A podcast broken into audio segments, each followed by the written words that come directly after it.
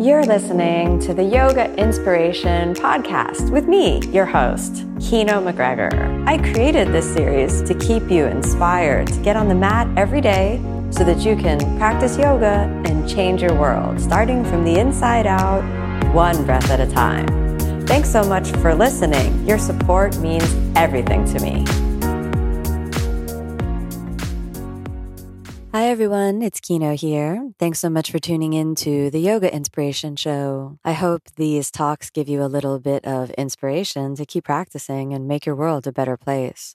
Yoga is more than just a physical practice, it's a lifelong spiritual journey, and we constantly need sustenance to help us stay on the path. So I hope you find that sustenance right here. And I look forward to seeing you on the mat. When you begin to practice meditation, do yoga, and when you step onto the spiritual path, there is a lot of kind of confusion about what the results are. You do not immediately snap your fingers and wake up as the Buddha. This is not what's happening here. So, what is happening and when we are actually joining the meditation path, the spiritual path, practicing yoga, doing med- sitting meditation, what are we doing here? What can we expect? Well, one of the first things is that we understand is that we're beginning to work, we're all beginning to work with the habit pattern of the mind.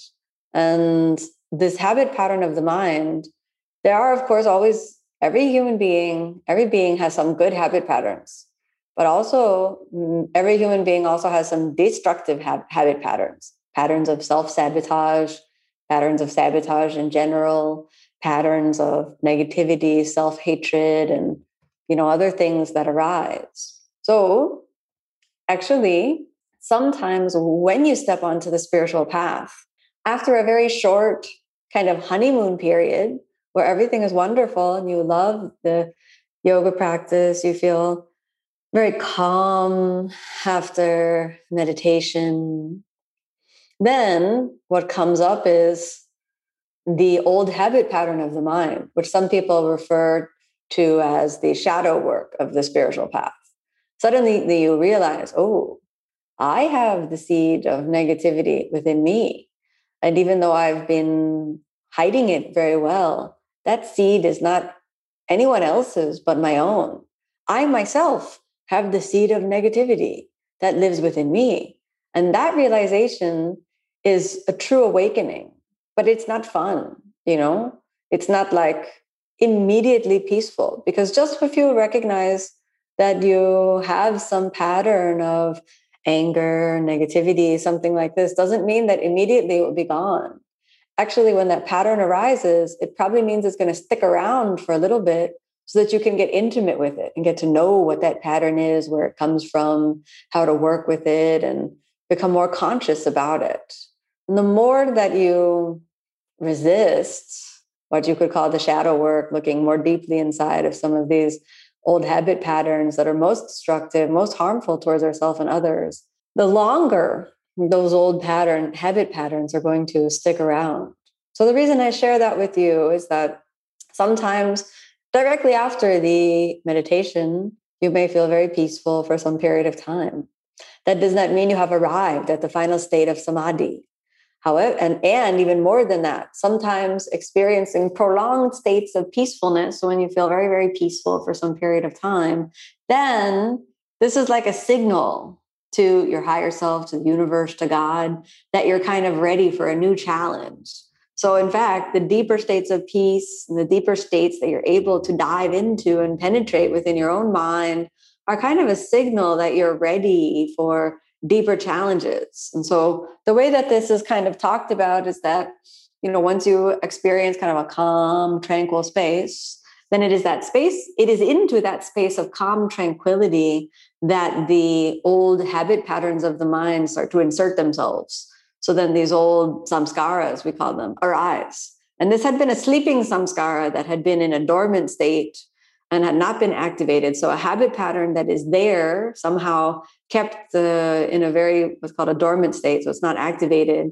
And then when you reach a kind of plateau of tranquility, that's kind of a sign for that old habit pattern to spring up. And many students at this moment feel, oh, this is so depressing.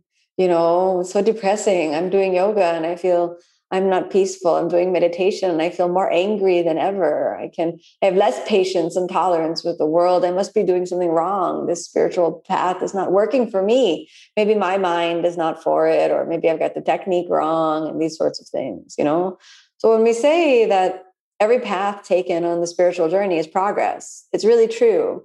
But that also includes steps that sometimes feel like you're backsliding and that that you don't you don't always feel like it's a linear path that you're just going one foot in front of the other. That there are times when you have to go back and look at some of that shadow work that it actually ends up feeling like you're taking steps backwards. But don't get disturbed. It's all part of the practice and it's all part of the process of kind of making peace with everything the totality of of, of what is contained within the body and the mind. And I'm not beyond that, you know, myself. You know, I go through periods where I feel, you know, a deep connection to, you know, this my spiritual path and and there, and I really feel, you know, rooted in equanimity and non-reactivity in my life. And then now and again, uh, I also have this experience where, oh, I thought I was beyond that. And then look, here I am reacting again, reacting again. My buttons got pushed by one thing or another, and I'm reacting again and reacting again. And so, what's important in those moments that we all have, again, myself included, is that we treat it just like the practice. You have to forgive yourself for that, exactly in that moment, and understand that this too is the foundation of the spiritual path, and just redirect and come on back to the breath and come on back to the breath, come on back to the path. Do you notice? Oh, I veered away from my equanimity. I was reacting. I reacted with a lot of, you know, emotionality and negativity. And I, you know, reacted from a place of, of destruction and sabotage towards myself and others. There's no need to then add more negativity to that. That is already enough. Just notice that and then make amends. Okay, I forgive myself for those actions. And then I'm going to do better next time I come back to the path. And each time you notice, you just repeat the same technique that we learn in meditation. How many times the mind wanders in five minutes? Too many times to even keep track of, you know? So you're practicing forgiving the mind each time it wanders away. And it's super important that you actually train in that kind of state of, of forgiving yourself back to the breath, forgiving yourself back to the breath, because this is sort of the daily application of, you know, everyday life. Mm-hmm. So now let's go and take a look at some of the questions. I see some questions have come in, so please feel welcome to add your questions in as well. So Maya, hi Maya, as the first question, what is the purpose of sitting meditation and how is the purpose different and similar to the purpose of asana? Oh, what a good question, Maya. I think you start to really begin to kind of penetrate the deeper teachings of yoga when we start to think about you know what am i like what am i doing here when i'm sitting and how is it related to asana? You know so this is actually quite a quite a deep question even though maybe you know uh, uh maybe you didn't think that as well this is a very deep question actually. So first let us look at the purpose of asana you know? So the purpose of asana we are trying to particularly in the ashtanga yoga method and any any method of yoga that considers itself hatha yoga the tool of asana is meant to be a tool of body awareness. It's like a body awareness technique. So you do this asana, some asana, say trikonasana pose, triangle pose. And as you're doing the triangle pose, then suddenly you feel muscles, joints, and bones and things that were not normally in your field of awareness. So then you begin to bring your mind into more wholeness. So then the conscious and the subconscious mind starts to become one. You begin to become more embodied so that instead of being kind of a brain without a body the consciousness gets to fold you know deeper into uh, the cells of the body and deeper into you know all the different um, different levels of awareness. Well so when we take a, we take asana in this way this might be very far from what we immediately hear asana, uh, you know, to be described as. Oh, what is asana? I'm trying to get flexible. Oh, what is asana? I'm trying to get strong and lift up into handstand or something like that. And we have to, oh, this is very far from the spiritual journey of asana. So to understand the spiritual journey of asana, we have to understand first asana is to bring your mind into total unity with the body.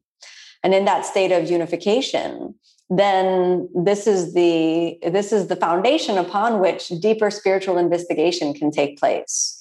So there is an old an old sort of yoga legend that says that all the yoga asanas exist for this one sole purpose to make your mind in unity with the body and I guess it's dual purpose make the mind in unity with the body and make the body strong enough and flexible enough to tolerate long periods of seated meditation. So when we think about that, we think, oh my goodness. So how much flexibility, how much strength do you need? Well, I mean, the seated meditation is quite difficult. You know, as soon as you begin to sit, so much pain arises. You sit there and we think, I'm just going to sit here. How bad can it be? Five minutes in, this begins to be a very severe torture, you know? So then we start moving, we move one foot, we move another foot. And then we start thinking, oh, please let me take no more meditation. Let me go back to asana, or I'm jumping back and jumping through, and let me stretch my hamstring muscle. I prefer that pain because at least you're doing something. So, meditation we understand to be more subtle and a little harder than the asana practice. So, when, the, when we think about the purpose of meditation, purpose of asana practice, we can think that they're not separated, but actually they're part of the same path of the spiritual path of awakening and that asana is a tool that can help your meditation practice. And meditation is a tool that will definitely help your asana practice. What we say with the asana state is that the asana state you begin to practice again this mind body connection. And at the same time you're beginning to lay the foundation of equanimity. However there is a difference a very crucial difference between the asana practice and the meditation practice the first of those, the first difference between the asana practice and the meditation practice is that an asana practice, when you're doing yoga asanas, those yoga asanas can uh, injure the body. You know, you can push too hard and overstretch. You know, you can overstretch your hamstring. Many students have done that. You can push too hard and you know overstretch the shoulder or even injure a muscle or a joint or something like that. So there's a very different way that we work with pain in yoga asana versus meditation. Now, here is something very interesting in meditation. in the meditation practice, there as long as you're not sitting in a weird position. Do you know what I mean by a weird position? As long as you're not sitting trying to do seated meditation with both legs behind your head something weird you know, as long as you're just sitting there. And if lotus position is not comfortable for you, then lotus position counts as a weird position. Okay. This is mostly just like a normal, I don't sit in lotus position or half lotus. I just sit in what's called in you know, yoga is the easy pose. So as long as you're sitting in a regular basic meditation position, no pain that you experience will lead to injury. And this is a very big difference. So the level the level of equanimity and detachment that you can develop towards pain in meditation is of a whole other realm. And once you disidentify or remove the personalization of pain, there's a whole other level of kind of mind body transcendence and self transcendence that's possible. Now, a question that normally immediately follows, and I see that that, that begins to come up here as well. So now we have two students asking about some pain in the knees. All right. So when we're talking about pain in the meditation, as long as you're seated in a normal position, so this means that if you're a little bit tighter, you want to elevate your hips a little bit, but not too much. So you want to think about um, you want to think about again just a nice, comfortable seated meditation position. And then be sure that the knees have any support that they need, you know? So we're thinking about just getting yourself a good, comfortable seated position. Some people hear the teaching, oh, I, whatever pain I experience in meditation is okay. And then they mistakenly think that they're going to treat the seated meditation as kind of like a seated hip opener. So then they think, I'm just going to sit here until my hips open. Now we're treating meditation like asana. So you need to take a very comfortable seated meditation position first. So you could sit on a cushion and then use two blocks underneath the knees or put two cushions underneath the knees and, and, and also elevate the hips on a cushion. Um, if it's if there's if there's a lot of extreme discomfort because of sickness, illness, injury, or any other condition like that, at that point, meditation can also be done lying down. But the deeper states of meditation are meant to be experienced in a seated position. So first, check the comfortable seated position and make sure it's comfortable and normal, and the body has a good support. And if the knees are quite elevated because the hips are a little bit tight, then definitely support the knees underneath. Then what we what we say traditionally is that the idea of um, meditation and the meditative mind is that you can cultivate such a level of equanimity where in the asana practice we're very we have to be very very almost ident- not, not necessarily identified with the pain but we have to be more more sensitive to it and listen to it. So for example if you're getting into lotus position and there's pain in the knee you want to immediately back off of the lotus position. But if you're in what is a very comfortable seated position and then you feel a throbbing sensation in the knee and i've had this for many times in meditation number one you check your meditation posture and make sure it is actually comfortable for yourself and then number two, recognize that this is something to be aware of and feel and, and check in with. If the knee is injured, you might need to adjust the posture dramatically until the injury is better. But the reality of pain in meditation is that no matter what position you take, there will be pain somewhere. If you take a lying down position and you go in bed and get under your covers, and think I'm going to pull the duvet over myself and really get comfy and cozy, and even put a big pillow underneath the knees to think I'm really going to support the knees and be in a spa meditation today. After about 10 minutes in that comfortable position, then what's going to happen? Oh, the blanket is too hot now. I need to remove the blanket. I'm sweating. Then you remove the blanket. And then what? I'm cold. I want to put the blanket back on, maybe just on knees. Then what happens next? Oh, my left foot only is hot. And I want to move my right shoulder. My right shoulder doesn't like to be in this position anymore. And so now you put yourself in the spa position, and still there is pain. So this is these are the types of pain that I'm talking about in meditation. We want to sort of accept all of those pains that arise while being reasonable, you know. I'll give you an example of an unreasonable acceptance of pain. So they say we're cultivating in meditation equal parts wisdom and um, awareness. You know, I'll say wisdom and compassion, but wisdom and awareness as, as well. So I have done. Um, I uh, my first ever meditation retreat was in Nepal in the foothills of the Himalayas. And I'm from Florida, and I had also just been in South India for six months. And South India had been getting hotter and hotter and hotter and hotter and hotter and hotter as the monsoon was building and building. The barometric pressure was dropping every day, and the evening uh, temperatures were around 100 degrees Fahrenheit. So it was very hot. And then I have suddenly placed myself in Nepal in the foothills of the Himalayas, and I was inappropriately dressed and I was given the direction that no pain that you experience will lead to injury. Remain equanimous and observe all sensations as they arise, as merely the arising and passing of the ephemeral states of mind and matter. And I thought, this is the technique. Let me practice the technique. And I was very cold because I did not have proper clothing. And I was freezing, actually, very, very cold. I didn't, I didn't even own any shoes at the time. I had only sandals and I had no socks. So I was very, very cold, and the night was very cold. They had very, very little heating as well. I think most people were from the area up there in the north.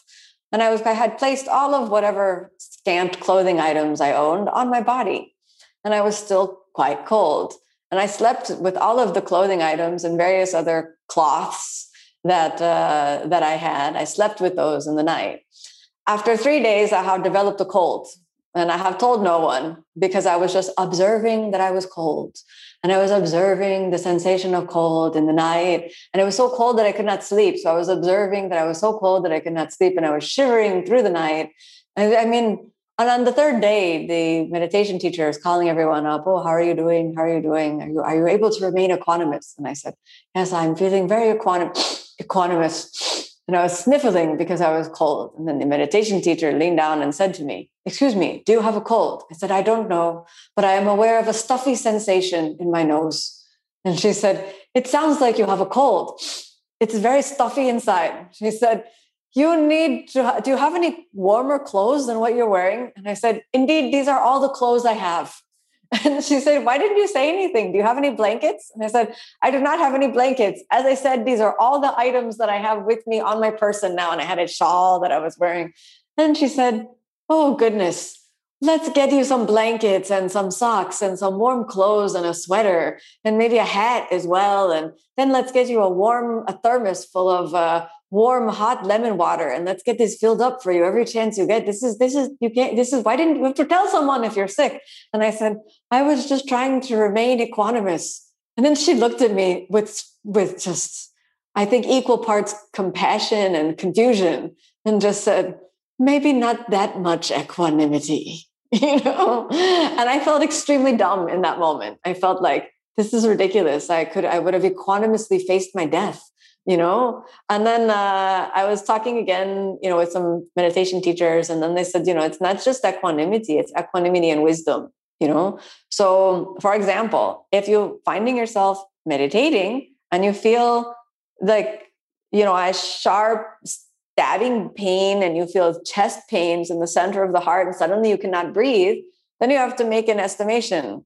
I think my awareness says that maybe this is like a heart attack. I should call the paramedics now so we make some part wisdom and compassion. You don't want to equanimously cross over to the other side, you know, and then and then cross over and realize, oh, this was a little too much equanimity. I need also to bring in wisdom.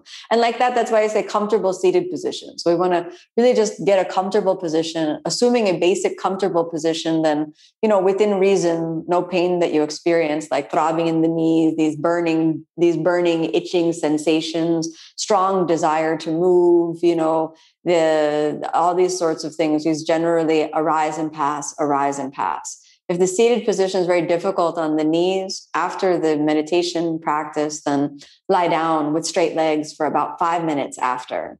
And this just helps everything kind of just come back into the neutral position. Now, meditation helps asana practice dramatically. So, Angela is asking, how does meditation help asana? So, meditation helps asana by really bringing in the tool of equanimity into your asana practice. In the asana practice, the mind can get very imbalanced very quickly, especially when we face failure in asana practice. You know, when we're doing a posture and we can't do the posture to the ability that we want to be able to do the posture, then the mind gets very, very agitated. And without the tool and the training of the meditative mind or some aspect of equanimity, this is very frustrating. And many students quit yoga feeling very down and depressed because they, you know, can't do the posture the that the teacher does the posture or the way that the posture looks on some yoga magazine or something like that. So the meditation can help you accept where you are. Acceptance, wonderful tool. Forgiveness, wonderful tool. And the ability to remain equanimous, to remain balanced in your approach to the asana. So many yoga students who don't have a meditation practice and they get too focused physically, then they can end up uh, harming the body you know? So meditation can really help you uh, cultivate the uh, a state of equanimity which can improve your asana practice increasing the level of non-attachment. And they say that you know a flexible mind creates more flexibility in the body. So as the mind sort of opens and relaxes then maybe there's more space in the joints and in the muscles as well Lastly, the very important tool of, uh, of meditation that can really begin to bring you into, uh, can really improve your asana practice is the cultivation of a very, very powerful focus. So when you're able to perceive the most subtle sense perception, and your mind is able to sort of slip into a state of harmony and flow then this really can improve your asana practice because you can get intimate with the small muscles and joints and a different methodology of movement mechanics that is less based in doing and more based in being. Mm-hmm. So let's continue with a few questions. Melody's asking Hi, Melody. Is it normal to have twitches or nerves calling, involuntary involuntary movements while meditating? Does it ever go away, or is it just the nerves reacting? Sometimes there's twitching in meditation, and sometimes there's not. Sometimes the eyeballs are moving a lot, and sometimes there's not. Sometimes uh, there's jerky sensations, particularly if you're feeling like you're falling asleep. You know, sometimes we begin to meditate. Oh, wonderful! I'm going to meditate, and then the mind and the body are like fantastic nap time. So then if you just close the eyes and oh, wake yourself back up, and this will happen. Sometimes you can feel like you're going in a circle like this, you know, and sometimes you can feel like there's a little little like ants in your pants, almost like you're shaking and moving around. Other times there'll be tension that comes in the muscles and then it goes away. And these are all totally normal. So it's completely normal. The only thing you need to do is observe and remain equanimous. Oh, look, burning sensation here. Oh, look, burning sensation there. So I have this uh, love and hate battle that I go through with a particular burning sensation in my body during meditation. I have a sitting bone, and I don't know, I don't know why, but I have a sitting bone that likes to burn. And this sitting bone, this burning sensation, the sitting bone, it moves from the right side, goes to the left side. The burning sensation, the sitting bone begins to be not only the sitting bone, but it begins to radiate sometimes outward into the whole kind of ili- the whole ilium, the whole pelvis, the, whole, the bone, the whole bone of the pelvis starts to just like vibrate in pain. Now I can rationally use wisdom and understand like this is just because I'm holding the posture for a period of time, you know. And there's no pain, there's no damage. Like my sitting bone is not going to disintegrate into the ground because I'm sitting in the posture for a period of time. Yet still, I'm going to do my best to make the seat upon which I'm sitting as comfortable as possible. So I take a, a big cushy cushion and I try to sit on as much of a cushion as possible. Still, that pain in my sitting bone is waiting for me. And there are some days that my reactivity level is high.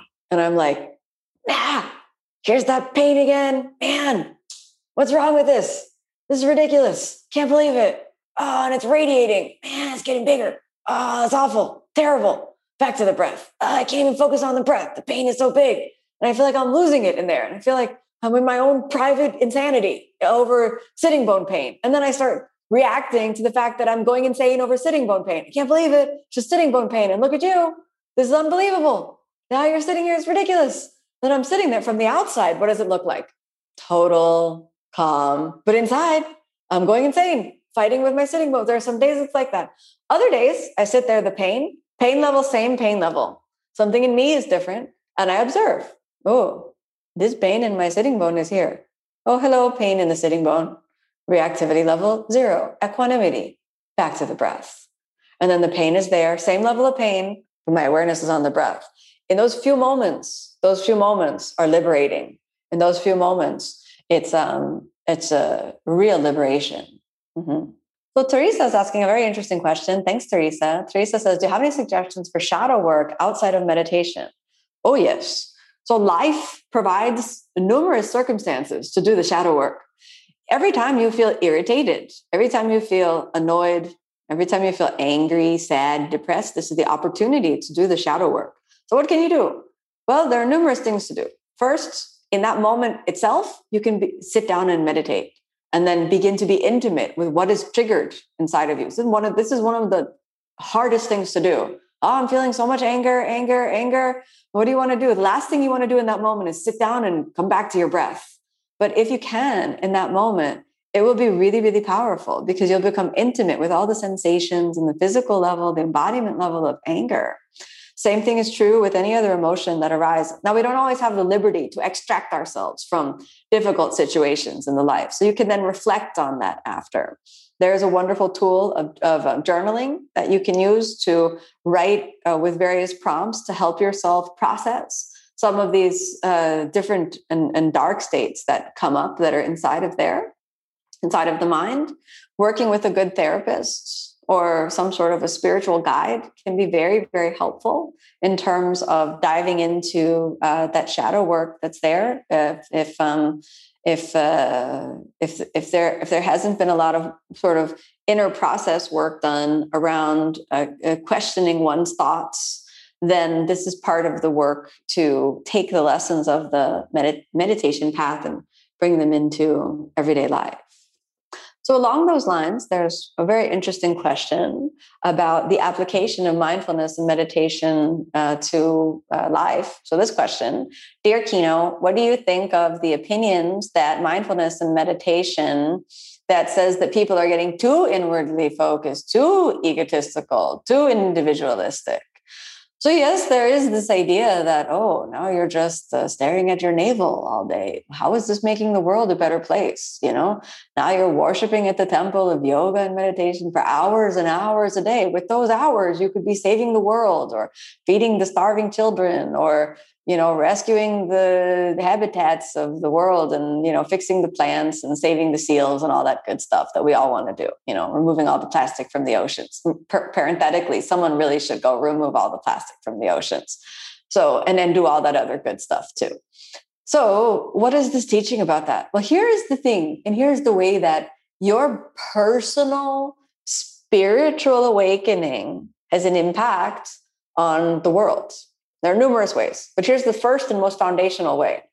When you, as an individual, remove the seeds of negativity within you, when you have burned through the anger, the depression, the anxiety, the fear within you, when that is no longer the foundation of your actions, then every action you make in the world is an act of healing. Whether that action is talking to your family members, whether that action is planting a plant in your garden, whether that action is trying to reforest some deforested area of the world, whether that action is taking the work of an activist to stand up for a cause that you believe in, to the degree to which you have removed the seeds of anger, hatred, ill will, fear, and all suffering from within yourself, that much more effective you will be at whatever course of action you take in the world so that your very presence will emit a vibration that leads to healing.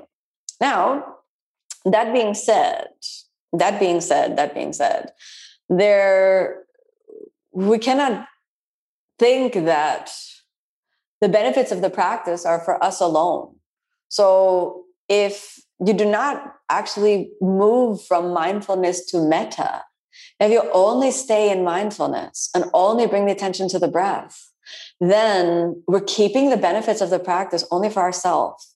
This is why metta is so important. And in the yoga practice, why the closing prayer, the dedication of the merits of our practice for the benefit of others is so important. So that we understand, oh, I am not only fighting for my own liberation, I am working for the liberation of all so that whatever peace whatever harmony whatever happiness i experience then i seek to share that with others.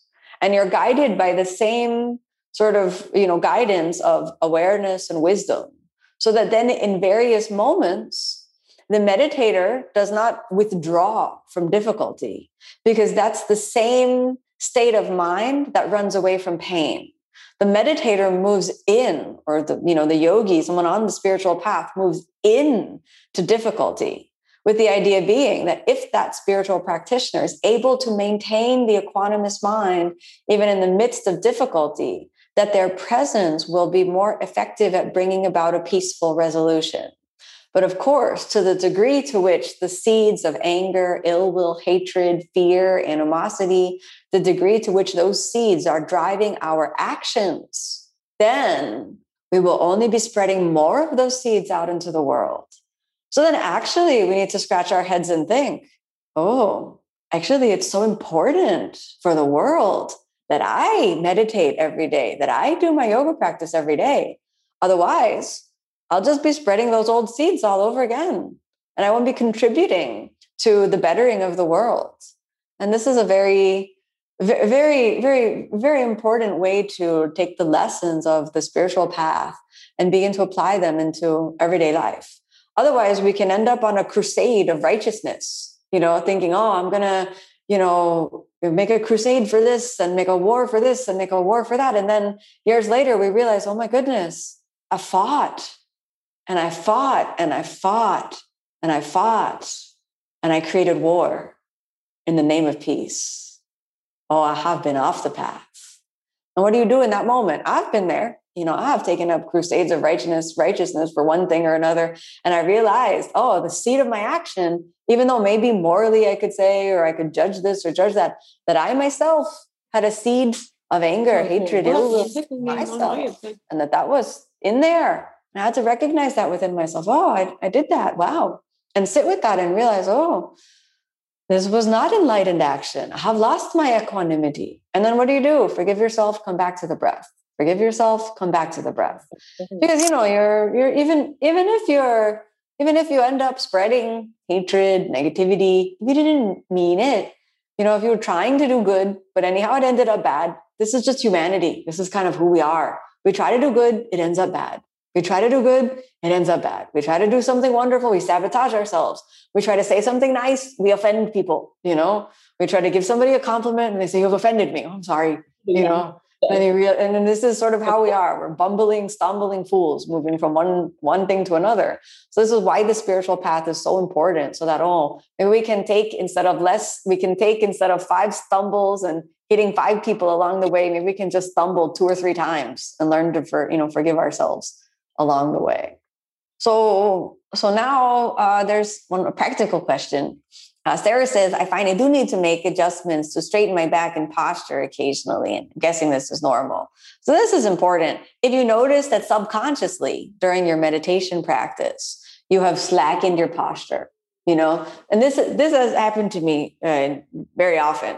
Yeah, I don't know that it's not like I've taken a conscious decision. Oh, you know, now go ahead and slack off with your posture. No, no. I'm trying to focus on my breath. I'm focusing on my breath. I'm focusing on my breath. Suddenly, I realize my posture is no longer in the meditation posture. I'm hunched over and I'm leaning to the side. And then, you, as soon as you realize this, you have to forgive yourself. Oh, something has happened. Back to your posture. And then what happens is there's two things that are going on in that moment. And this has happened to me so many times. First, you can realize that there's some reason that you're slouching. And the reason is usually because there, if you weren't slouching, there would probably be some pain that you would have to feel. And so the body reacts to prevent yourself from feeling pain. So this is one reason. Second reason is the mind. Usually when the mind starts to daydream, you know, we have these wonderful daydreams. Mind starts going, the daydream is happening.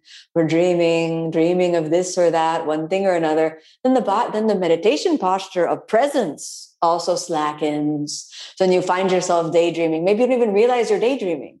Maybe suddenly you just realize, oh, what a weird posture I'm in, leaning over to one side, head hanging onto the shoulder. I better straighten up again. So you just straighten up and just try again and see if you can look for the, the, the moment before your mind wanders. See if you can look for the moment before um, your posture slackens. Now, this will come up in your yoga practice as well.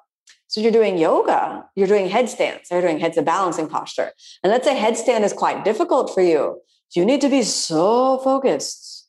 The moment your mind thinks of anything else, what happens? You fall. You fall down. What happened? You know, your teacher said, What happened? You know, you almost don't want to say, Oh, I started thinking of whether I've paid for my parking or not. You almost don't want to say that. So I fell out of headstand, you know? Or sometimes, you know, there's a a thought that comes in, you know, breakfast when you're doing your yoga practice. And you think, hmm, I want to make waffles. So then in the moment of you're trying to do a balancing posture, if you're dreaming of waffles, you're going to fall out of the balancing posture. And so the mind is going, balance is going. So it's one of those two things when your posture slackens. Either the body is, you know, trying to avert itself from pain or the mind is daydreaming. So either way, whenever you notice it, there's no big problem. You just start to come back. You just start to come back. Mm-hmm. And so it's a very it's a very similar thing. Is that when you start to start to slump or change your position, it's like it's the same concept of you know an an urge to move. So I think uh, Maya, this is what you were writing down in there that there is this feeling of the of an of an urge to move. So when you notice if you're straight and if your if your posture is straight and everything is good don't move but if you notice and you can objectively look with wisdom oh i'm noticing that my posture is rounded and my head is over to the side at that point straighten up make sense okay so that's important that's super important Now, uh, someone is asking if I listen to my own meditations. No, I would like to, though. You know, I after I meditate myself, I would like to listen to somebody guiding me in the meditation. This is something I join when I do the meditation retreat. I also have the same feeling in the yoga class. I'm a little jealous of all the students. I feel like, oh, I want also to take the class. And then I'm teaching, but I'm not, I really like being the student. And so when I'm teaching, sometimes I feel like, oh, I also want to be in this class you know but i can't you can't do that. You know you're teaching you have to teach. Particularly sometimes when it's a when there when you can feel a good energy in the class sometimes in you know like the guided primary series when there's a really good energy in the class i just have this feeling like oh i want to be the student also. So then i make an opportunity every chance i get to be the student you know which is why I, I take classes whenever i can and just try to continue down the road of um, being the student.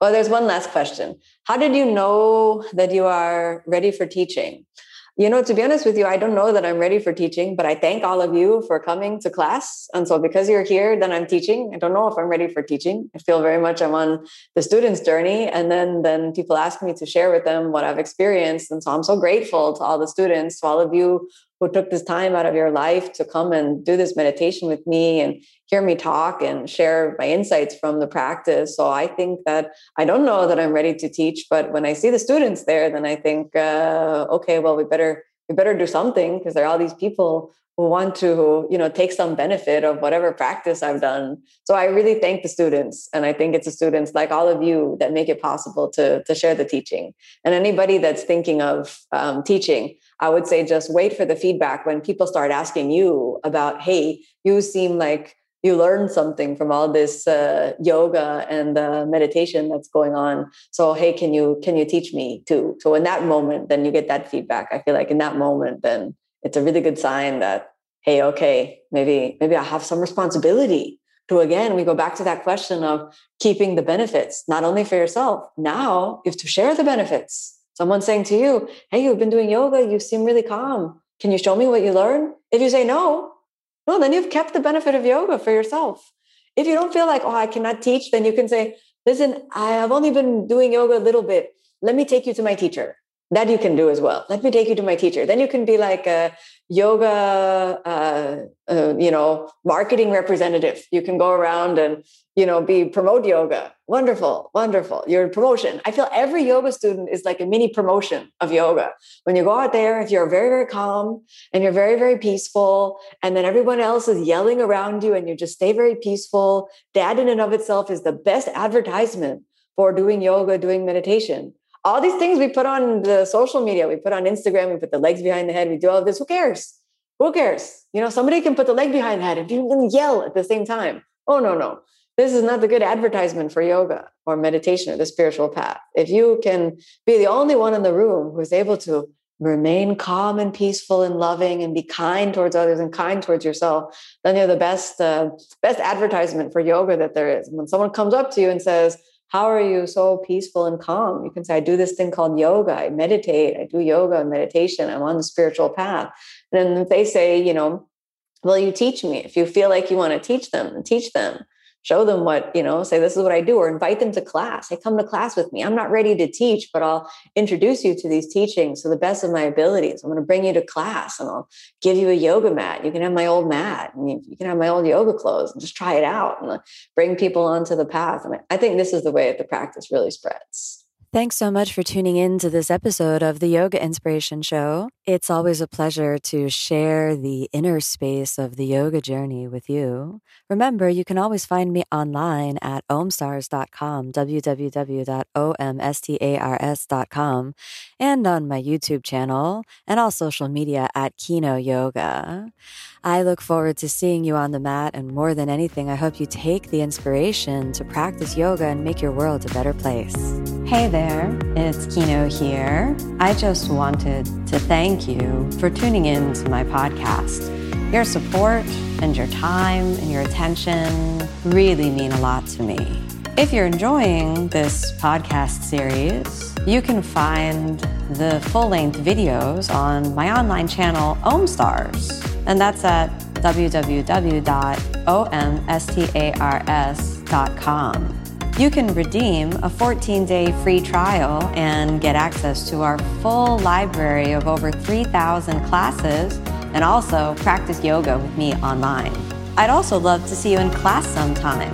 So you can find my full live in person teaching schedule on my website, which is kinoyoga.com. And if you haven't checked out my books, I'd absolutely be honored if you'd check those out. You can find those available at any online bookseller. The Yoga Inspiration Podcast is designed to keep you inspired to get on the mat. And I hope you're leaving each episode with a little glimmer and spark of the spirit, which is the true heart of the yoga method. Thanks so much for tuning in, everyone. May you be happy.